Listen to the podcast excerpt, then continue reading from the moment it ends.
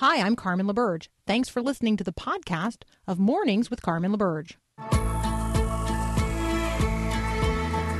Encouraging you to live as an ambassador of God's kingdom in the world. This is Mornings with Carmen LaBerge on Faith Radio. If we're gonna fly, we fly like eagles, arms out wide. If we're gonna fear, we fear no evil.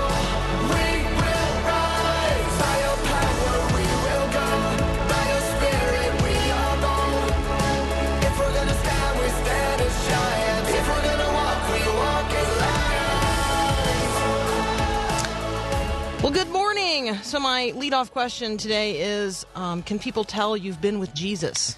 All right, so we're going to talk about degrees of separation uh, a little bit here this morning. Uh, and part of this is obviously a coronavirus conversation. The Washington, D C uh, priest who has now been diagnosed with the coronavirus offered communion and shook hands with more than five hundred worshipers last week.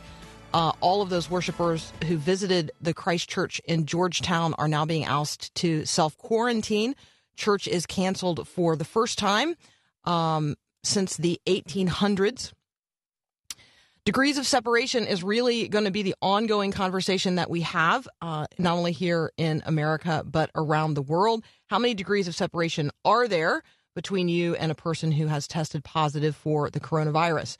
Uh, retiring Representative Mark Meadows, Republican from North Carolina, also the incoming White House Chief of Staff, became the latest uh, conservative lawmaker to self-quarantine after acknowledging that he had come into contact with an individual who tested positive for the coronavirus. Um, already self-quarantined are Senators Ted Cruz, Representatives Paul Gosar, Doug Collins, Matt Gaetz, um, Demo- uh, Democratic, um, let's see, uh, looks like Representative Julia Brownley has closed her office in D C, working remotely, maintaining, quote, socially distancing practices. All right, that just might be an introvert who doesn't want to touch people, but you know, you get my point. Okay, so um, the big picture, there's going to be a lot of conversation about degrees of separation. All right, so let's let's as Christians consider if people um, can tell we've been with Jesus, right? Have we been with Jesus enough that he has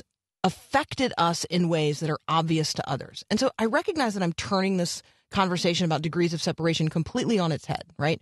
We we would say, hey, I don't necessarily want to discover that there's zero degrees of separation between me and a person um, who who has contracted and tested positive for the coronavirus.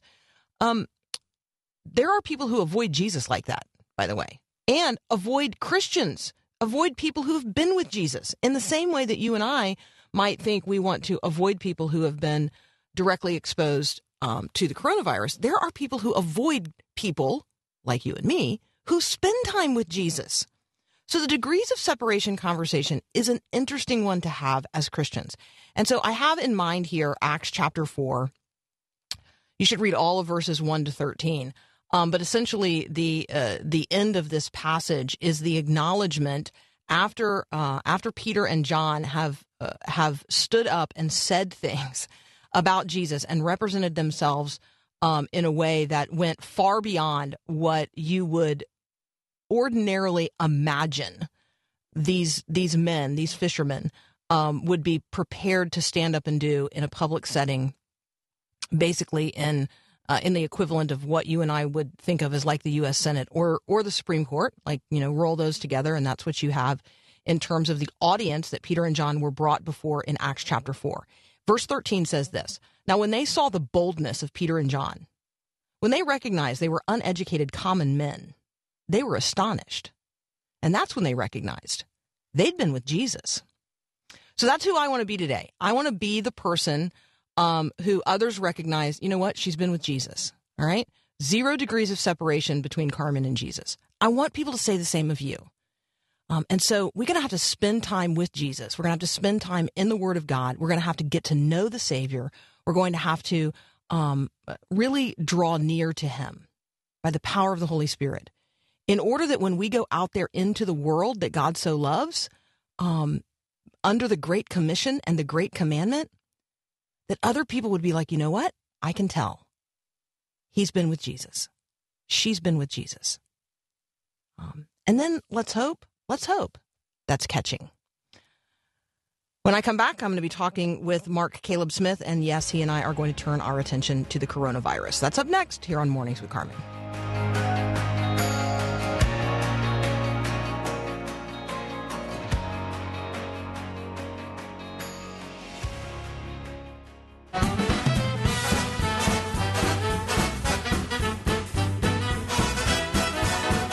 Joining me now, Doctor Mark Caleb Smith from Cedarville University. Welcome back, sir. Hey, Carmen, how are you doing today? I am, well, I am well. It is well with my soul. I feel like it is well with my body, but, you know, who knows? Who knows? I might be fully contaminated. I have no idea. How how are you? How about you? Uh, doing well. I mean, things are going well, I think, on the whole. I mean, I don't, I guess I'm like most people when you think of this whole coronavirus. I don't know how to react to it. Uh, I, you know, part, I just don't know enough about it. The science of it, of course, I'm a political scientist, not a medical scientist at all. And so I kind of agree with you. It's a matter of faith and trusting and uh, be smart about things. But yeah, it's it's it's concerning, but it's it is interesting. Uh, so that's the unknown that seems to have people yeah. most um, most nervous, maybe is the word. Uh, and so I do think that people. People panic and behave in strange ways because they either lack information or they lack accurate information or they lack confidence in the information that they're receiving. They fear that they're not going to have the resources that they need, um, either internally or, uh, you know, or financial resources to um, self-quarantine for a period of time. I mean, you know, what if my school closes? What am I going to do about my kid? What if my work is disrupted? Do I have paid sick leave? How does that work? Um, should I travel to meetings? I mean, I'm supposed right. to be speaking, you know, at a university chapel next Monday.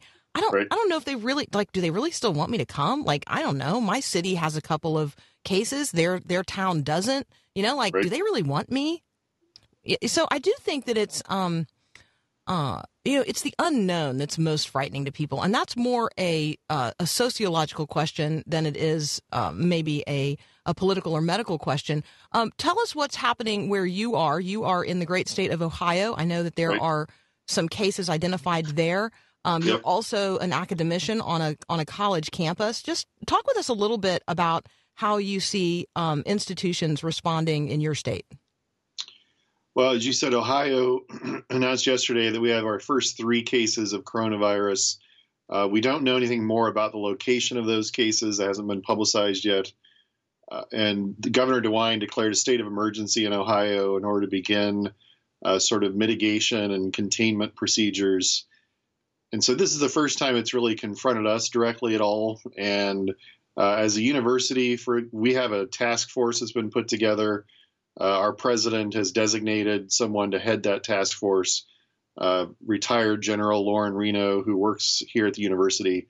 Uh, Air Force General is, is heading that task force and sort of figuring out what our best response is. But Ohio State, of course, sort of the big dog academically, when you think of just numbers in the state of Ohio, uh, they announced that they're canceling classes for the duration of March. And so they're not going to have face-to-face classes for the next month, basically. And it'll be interesting to see whether we start to see other institutions make similar choices. You know, here at Cedarville, we're relatively small, certainly compared to Ohio State, we're small. Uh, but we have students who are all over the world who just come back from missions trips across the globe. Uh, we had spring break last week. We have students who are coming in from different parts of the country, from Washington, from California, from New York, from New Jersey. And so this is it's going to be something we have to deal with, I think, at some level. Um, canceling classes is a really interesting idea. You know, twenty years ago, this would have been unthinkable. Maybe even five years ago, it would have been unthinkable because if you cancel classes, that's the end of the semester.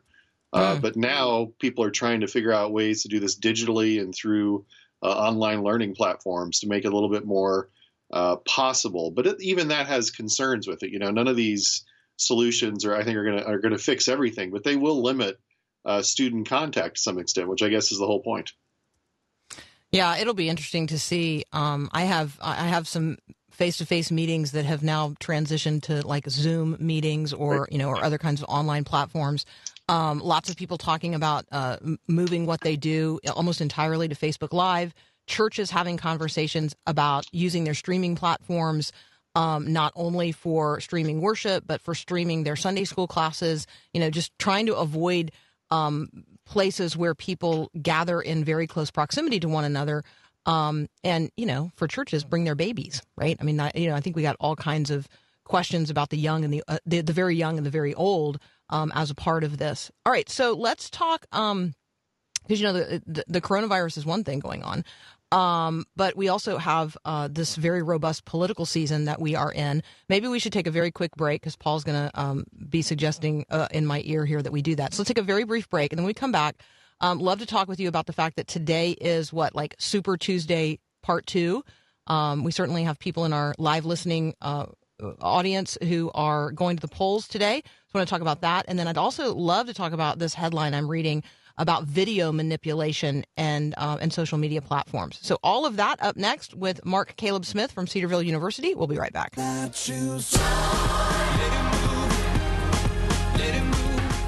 Returning to my conversation with Doctor Mark Caleb Smith from Cedarville University. Um, all right, so today, uh, voters in Washington, North Dakota, Missouri, Michigan, Idaho, all going to the polls. Um, Super Tuesday Part Two. Tell us, um, tell us what we need to know. Well, the big prize today is Michigan.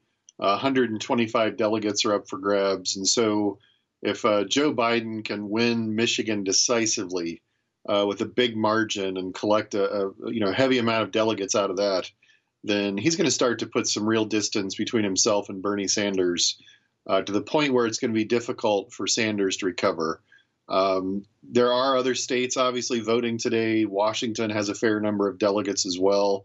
Uh, but, the, I mean, the math of this is starting to get really difficult for Bernie, because uh, the Democrats divide up their delegates proportionally, uh, which means that you can't just win a state and then win all the delegates from that state. And so if Biden keeps winning states by small margins, relatively speaking, and even if Bernie wins the occasional state with a mar- small margin, it's just going to be tough for him to overcome this uh, this delegate lead. So it's been fascinating to watch. You know, I don't think I've seen an electorate change Uh, this quickly, you know, over just really a ten to twelve day period where the race looked one way and now it looks totally different. Uh, I don't think we've ever seen this before in the primary era. So this this uh, may or may not be um, one hundred percent um, verifiable, but I have heard that the Biden campaign was trying to get some rules changed related to the debate so that Biden could sit down during the right. debate. Yep.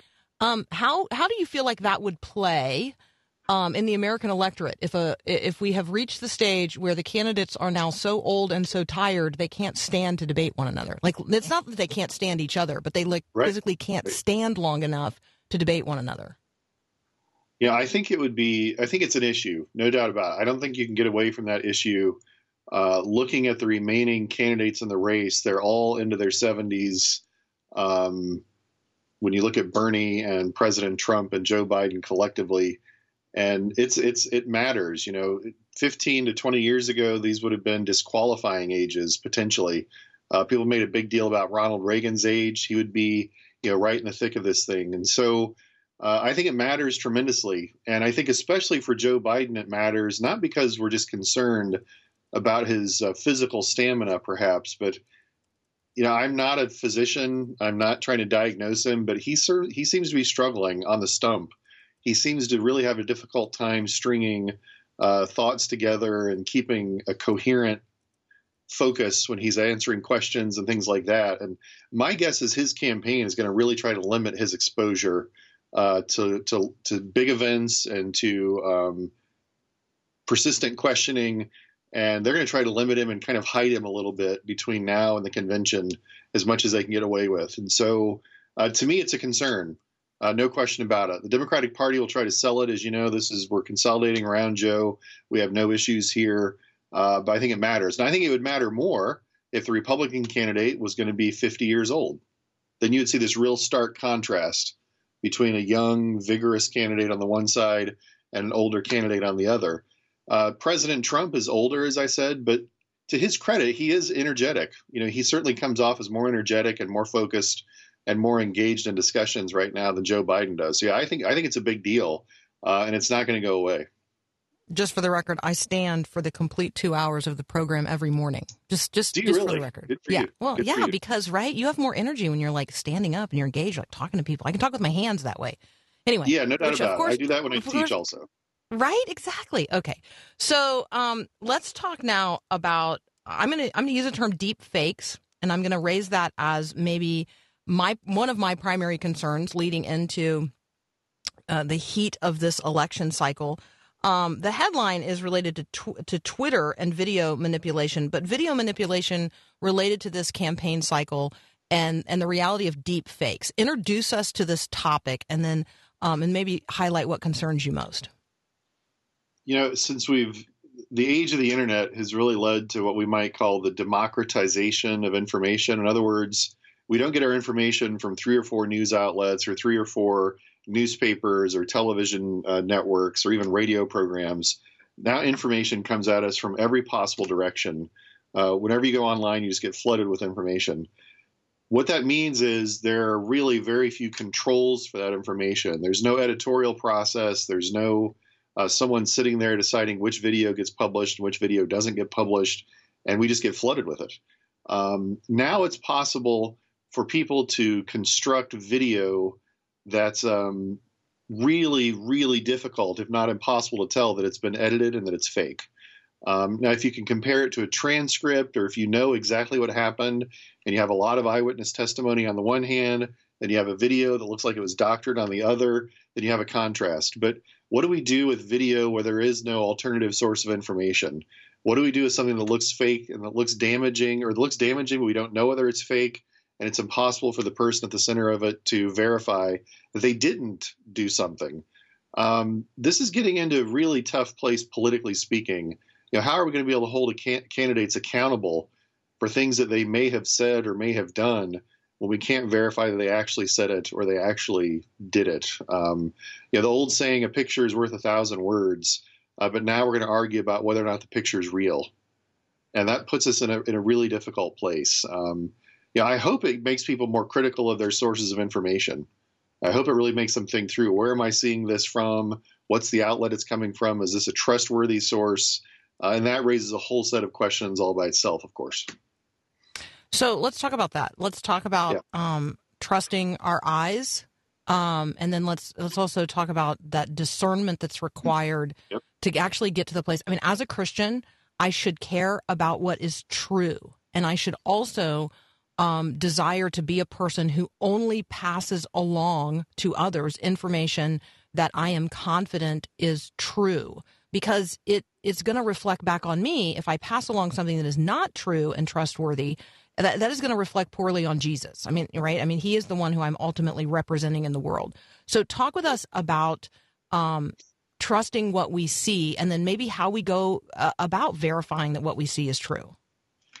You know, to some extent, we're all kind of reporters right now. I know people don't want to wear that label, but, you know, back in the day, if you were reporting a story, you needed to verify a source. You needed to get a corroborating witness or testimony saying that uh, I have information, I can verify that information now that I, I'm happy to go publish it or go run with the story.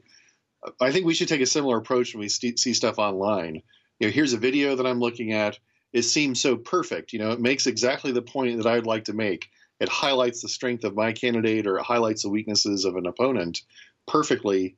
Well, go look and see if someone else is reporting this. Is this coming from another place? Can you connect it to a news agency? Do you have multiple platforms confirming this information? Uh, if you do see that, then you can be a little bit more confident, I think, that what you're looking at is real. But if you just see a random website connected to a blog you've never heard of, or a Twitter account that has two followers and only one tweet connected to it, then you should be pretty skeptical of, the, of this information. And I, I agree with you. You know, retweeting it or reposting it or commenting about it and putting it out there in social media, uh, we need to take some responsibility for that. You know, we need to own it. And if we can't own it and feel comfortable owning it, then we shouldn't hit send. You know, we shouldn't hit tweet. Uh, but in, in this day and age, that, that kind of runs counterculturally. Uh, but we should be comfortable with that as believers. Yeah, hit hit hit the internal pause button yep. before before you um, retweet or repost or even like um, yep. uh, something that that really just confirms your own bias, as opposed yep. to um, uh, maybe adding something substantive to the, the conversation in a positive way. That's, that's I think, what we want to be doing as people of faith. We want to be adding substance to the conversation. We want that substance to be um, right and accurate, as accurate as possible. And if and when we ever pass along information that we later discover is inaccurate or false or misleading, we ought to be the first people to say so, right? Because that will be the first step in rebuilding uh, rebuilding trust with others. Um, yeah, absolutely. Thank you. Take, take responsibility for it and be willing to uh, to stand up for it and say, I made a mistake. Here's what we do. That's right. Yeah, exactly. Mark Caleb Smith from Cedarville University, thank you so much for being with us today. Blessings uh, and health upon you and the people on your campus today. Same to you, Carmen. Uh, blessings on you and your listeners. I hope things continue to go well in your neck of the woods. Thank you. Likewise. All right, we'll be right back.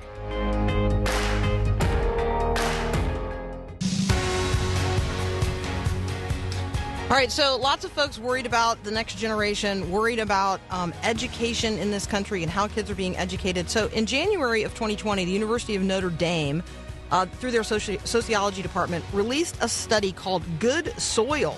It's a comparative study of um, alumni from classical Christian schools, all right, um, and, and other forms of, of educational processes. And the, the real question is, if we compare these students and we look at their life outcomes, um, what do we see? So as evidence of how we educate our young people, what is the long-term evidence? What are the life outcomes related to how we educate um, our kids? And so I thought it would be uh, really fun to have a conversation about not only this study, but about Christian education, classical Christian education, what's working today in terms of producing the kinds of life outcomes that you and I might be interested in seeing in our own kids. So up next, David Goodwin. He is the president of the Association of Classical Christian Schools. He'll be ne- he'll be here next. Every day around the world, thousands of teens run away from home. No two cases are the same, but all parents who've been abandoned feel a deep sense of pain and failure. Hi, I'm Mark Gregston with Parenting Today's Teens. If you've ever had a child run away from home, you know the heartache that consumes you. There's nothing like the loneliness of a quiet household and the unanswered phone calls. Though I can't bring your child home, I can encourage you with this. The principles you've instilled in your teen have not been wasted. The seeds you've sown in his life will come to fruition, just as the Bible promised. Waiting for that return on investment and the homecoming of your prodigal will never be easy. It's your choice to wait patiently for the runaway and cling to hope. Want more parenting help from Mark Gregston? Find encouragement through articles, books, and more at parenting today's teens dot org.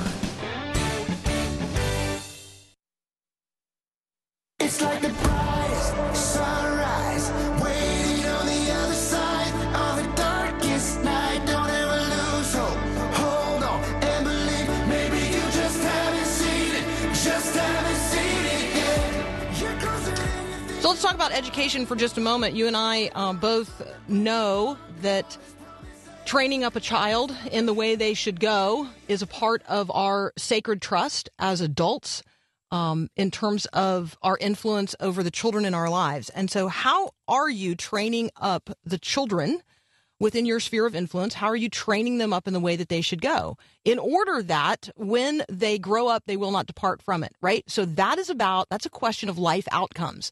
It's not, did I, um, you know, did I teach my kid the right things when they were little? The question is, as I look at them when they are young adults and then when they are adults raising the next generation, am I seeing the kinds of life outcomes that I would have hoped to have seen based on the way that I chose to educate them? And so we do have a really wide range of educational choices in the United States of America. You can choose to send your child to a public school.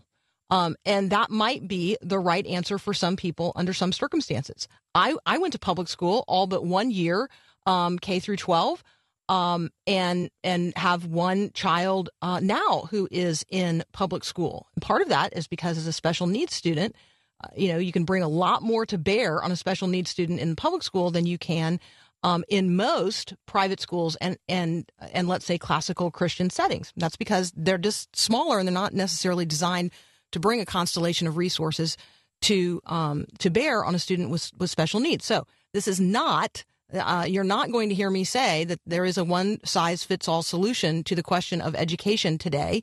What you are going to hear me say is that we as parents and grandparents bear a huge burden of responsibility in terms of how we choose to educate our children today, because uh, there is real school choice. You can choose um, if you have the capacity to do it, and I would say that that is also a big question. Uh, but if you have the capacity to do it, you could homeschool your kids. Um, if you have the capacity to do it, you could send your kids to a private school. If you have the capacity to do it, you could send your kids to a classical Christian school. We happen to uh, love a particular classical Christian school in our community. Um, we have one um, one graduate of a classical school in our community and another who is a student there now um, as a junior. And I would say I'm a huge fan of the the educational process that both of them are, uh, well, that the one who is now an adult and married and working in the world and um, has those positive life outcomes we might be looking for. Uh, in terms of educational outcomes. And then I certainly hope the same for um, for Eliana, who is now a junior. And so let's just ask the question, how do I judge, how do I judge how I'm educating my kid? Like, right? What are the questions that I'm even asking? Like, how do, how do I know? Is there anything out there that I could look at and say, okay, here is some verifiable evidence, um, some some sort of study that has actually asked real questions about the outcomes related to education? Well, the answer to that question is yes. In fact, there is something called Good Soil. It's a comparative study of A C C S. Okay, so that's the Association of Classical Christian Schools, A C C S, a comparative study of A C C S alumni life outcomes evaluated and ranked against, let's say, homeschoolers, evangelical, Catholic, public and private preparatory school students in the United States of America who are now ages twenty-three to forty-three.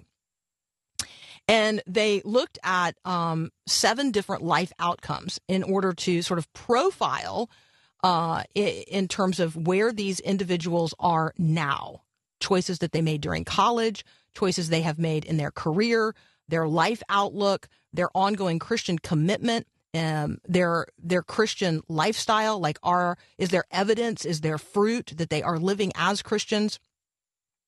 And then um, the you know the relative sort of independence of the way that they operate in the world in terms of the application of their thoughts and their influence in the larger culture. So um, uh, I'll just go ahead and give you the spoiler alert here. Um, it found that yes, alumni of uh, of schools that intentionally approach education through a classical Christian methodology, the outcomes for those young adults and adults. So again, the people we're looking at are now ages twenty-three to forty-three. The outcomes for um, people who who were educated in a classical Christian school, those outcomes are far better, like wildly better. Uh, the study found that ninety percent of Uh, of A C C S, so again, the Association of Classical Christian Schools alumni, attend church three or more times a month. Now, that is an overwhelmingly different statistic than the culture at large. eighty-three percent go weekly to small groups, seventy percent read their Bibles. Um, and and if, when you compare that to what's happening in the culture writ large, I, I hope your jaw is dropping um, in the same way that, that mine did. All right, joining me now is the president of the uh, Association of Classical Christian Schools. His name is David Goodwin. David, welcome to Mornings with Carmen. Well, thank you. It's good to be here. So you have a long history with classical Christian uh, education and institutions in this country, not only um, as uh, you know, as as the person who was the head of the Ambrose School for eleven years. Our listeners in certainly in Idaho um, would be very, very familiar with that. Um, but you've also been now working with the Association of Classical Christian Schools for a period of time. You guys um, were a part of commissioning this study at the University of Notre Dame. Um, tell us, tell us a little bit about the study, and then maybe the outcomes that you're most excited about. Well, yeah, the movement is, uh, as schools go, relatively young. You know, we uh, really started to grow in the early nineties, and so it's been uh, only recently that we've had a sufficient number of graduates to get a statistical sample that would work uh, to compare our schools to schools across the country in other forms. So the study had been done before we were involved with it uh, several times by the Cardus organization, and it studied uh, five different types of schools, uh, public schools, uh, private secular schools, uh, Catholic schools, evangelical Protestant schools, and homeschools. And so what we did was um, we signed on to the study here in two thousand eighteen nineteen uh, to uh, have our graduates uh, looked at in the course of the same study, and that's where this data came from. And some of these outcomes, um, David, that we're looking at are uh, really pretty uh, astonishing. ninety percent of Association of Classical Christian School alumni attend church three or more times a month. Uh, eighty-three percent go weekly to small groups. seventy percent read their Bible every week. eighty percent contend they have an obligation to practice spiritual disciplines. I mean, when we compare that to what's going on culturally in this same age group, let's say millennials, um, that is just not the evidence that we get, even for those who um, you know have been raised in the in the church, but not necessarily educated classic in, in a classical Christian way. Right. Well, while the numbers uh, did surprise us a little bit, I've traveled over the course of the last five or six years to probably a hundred of these schools around the country. And so it really, when you're in the schools, you start to see what's happening. Um, they really approach education so differently that um, it, it isn't too surprising that the differences uh, in the results are very big. So how about when we come back, let's take a very brief break. When we come back, tell us what is different about a classical Christian education. Um, tell us what differentiates it, because I do think it's going to help listeners understand why these outcomes are different, because the process is really different. So I'm going to continue my conversation in just a moment with David Goodwin. He is the president of the Association of Classical Christian Schools. You can find uh, you can find it all at classical christian dot org. We'll be right back. Awake our souls. Awake our souls. Tear down the walls, dance in. Continuing my conversation with David Goodwin. He is the president of the Association of Classical Christian Schools. You can um, you can find them at classical christian dot org. David, talk with us about what is distinctive about um, A C C S institutions and the approach they take um, educationally, and maybe it's even more than educationally, in the forming of students. Yeah, well, that's a, you know that's really the center of it. Uh, the forming of students is is the question that was asked many many years ago when we started this movement. Was uh, what happened if we if we threw out everything we thought we knew about education and just said what what is it that we need to start with? And I think, you know, sort of the um, Abraham Kuyper's quote that not there's not one square inch of the whole domain of human experience over which Christ uh, is not sovereign. Um, you know, really played into how this movement started. So we just redesigned education around what if what if Jesus Christ were actually the Lord of, of, of all.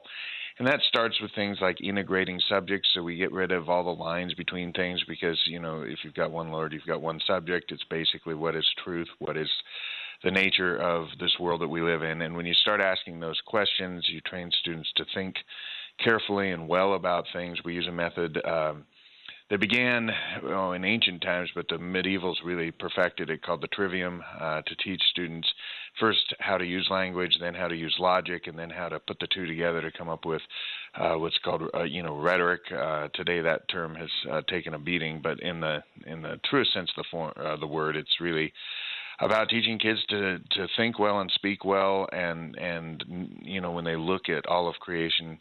From the science to the math to the literature to the history, it all comes together in Christ. So that's it's it's kind of complicated uh, when you lift up the hood and start looking under it. Like, why do we do the Latin, the Greek? You know, they study a lot of Latin and Greek in, in our schools. Um, those things all play into it, but at the at bottom, that's its purpose, and that's what it does. So um, you and I have uh, lots of mutual friends, and so I'm I'm so tempted to just you know. geek out and get totally personal. But instead, let's talk about training students with um, eloquence. Let's talk about inspiring depth and wisdom, cultivating rightly ordered affections. This does not sound like um, the three R's plus a little P E. Yeah. Well, it is, you know, you you really have the language down there, Carmen. Uh, the uh, cultivation of affections um, is the centerpiece. It was, you know, originated that phrase.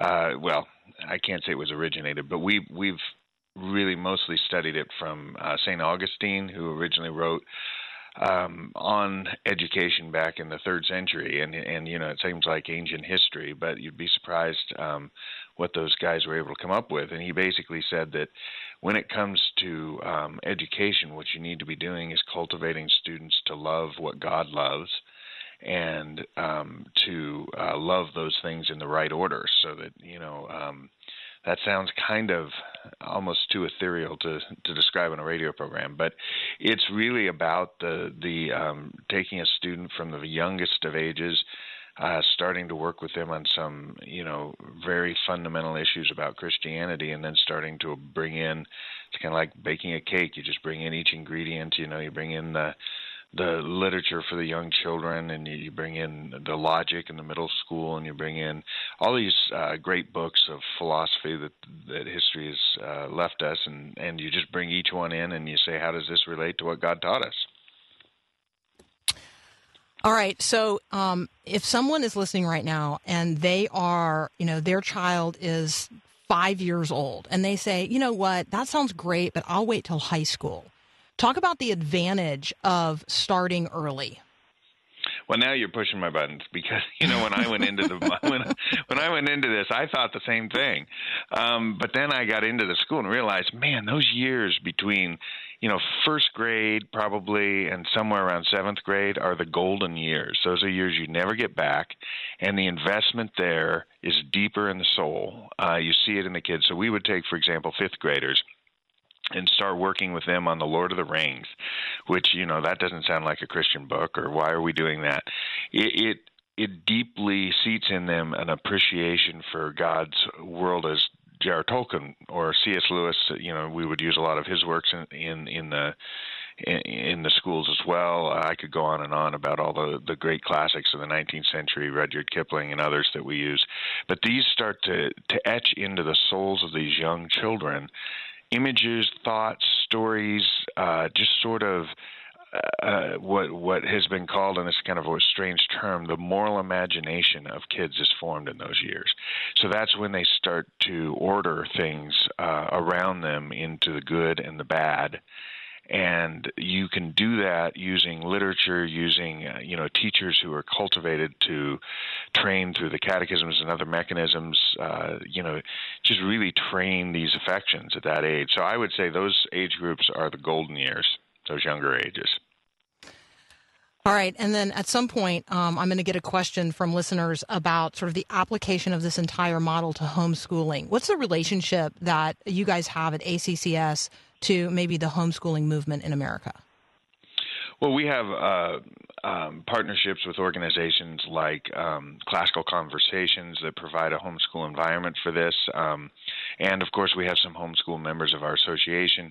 The um, the real uh, inspiration in homeschooling is to find others who love the same thing and can help Uh, work together with you in small communities to form up um, sort of a classical education co-op in, in your area. The thing about classical education is it is pretty intensely social, in that it it depends, for example, in, in most of the secondary, uh, the if you walked into one of our classrooms around the country, you would see kids sitting around a big table instead of at desks, and they're sitting there um, discussing, trying to parse and understand literature or history or, or some philosophical question asked by the teacher. The teacher's guiding them through that. So it helps for homeschoolers to be involved in a community where they can do the same thing, maybe in a local church or uh, at somebody's house uh, once a week and that kind of thing. All right. So the next time you run into George Grant, he is uh, head of school yes, at the classical school with which I am most familiar. And, uh, and when you run into Davies Owens, um, please give him my personal greetings and affection. Those are two of my favorite well, guys in the world. Thank you. And I think you and I had a chance to meet many years ago at uh, National Religious Broadcasters, so it's good to we, talk to you again. We did. It's great to talk with you. David Goodwin, thank you so much for being with us. You guys need to check out classical christian dot org. We'll be right back.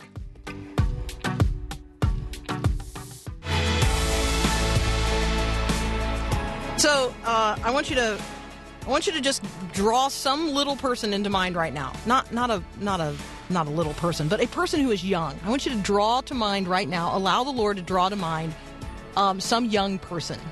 So I'm thinking here some some young person that is, you know, in primary school or early elementary or even preschool. All right. So so do you have that person in mind? I have one in mind. All right.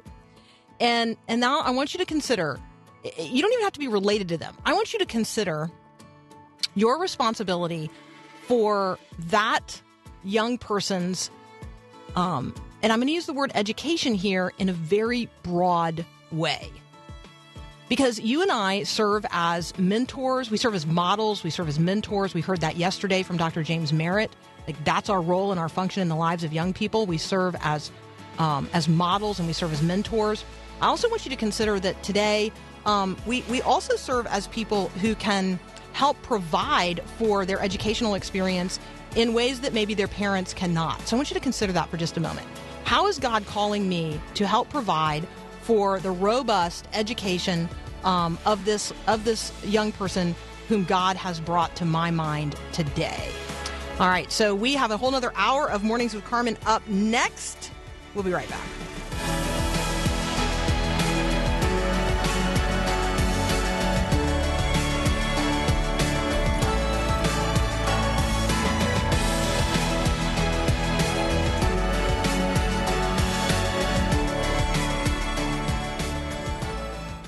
Thanks for listening to this podcast of Mornings with Carmen LaBerge from Faith Radio. If you haven't, you can subscribe to automatically receive the podcast through iTunes or the Google Play Music app. That way, you never miss an episode. It's also available anytime at my faith radio dot com.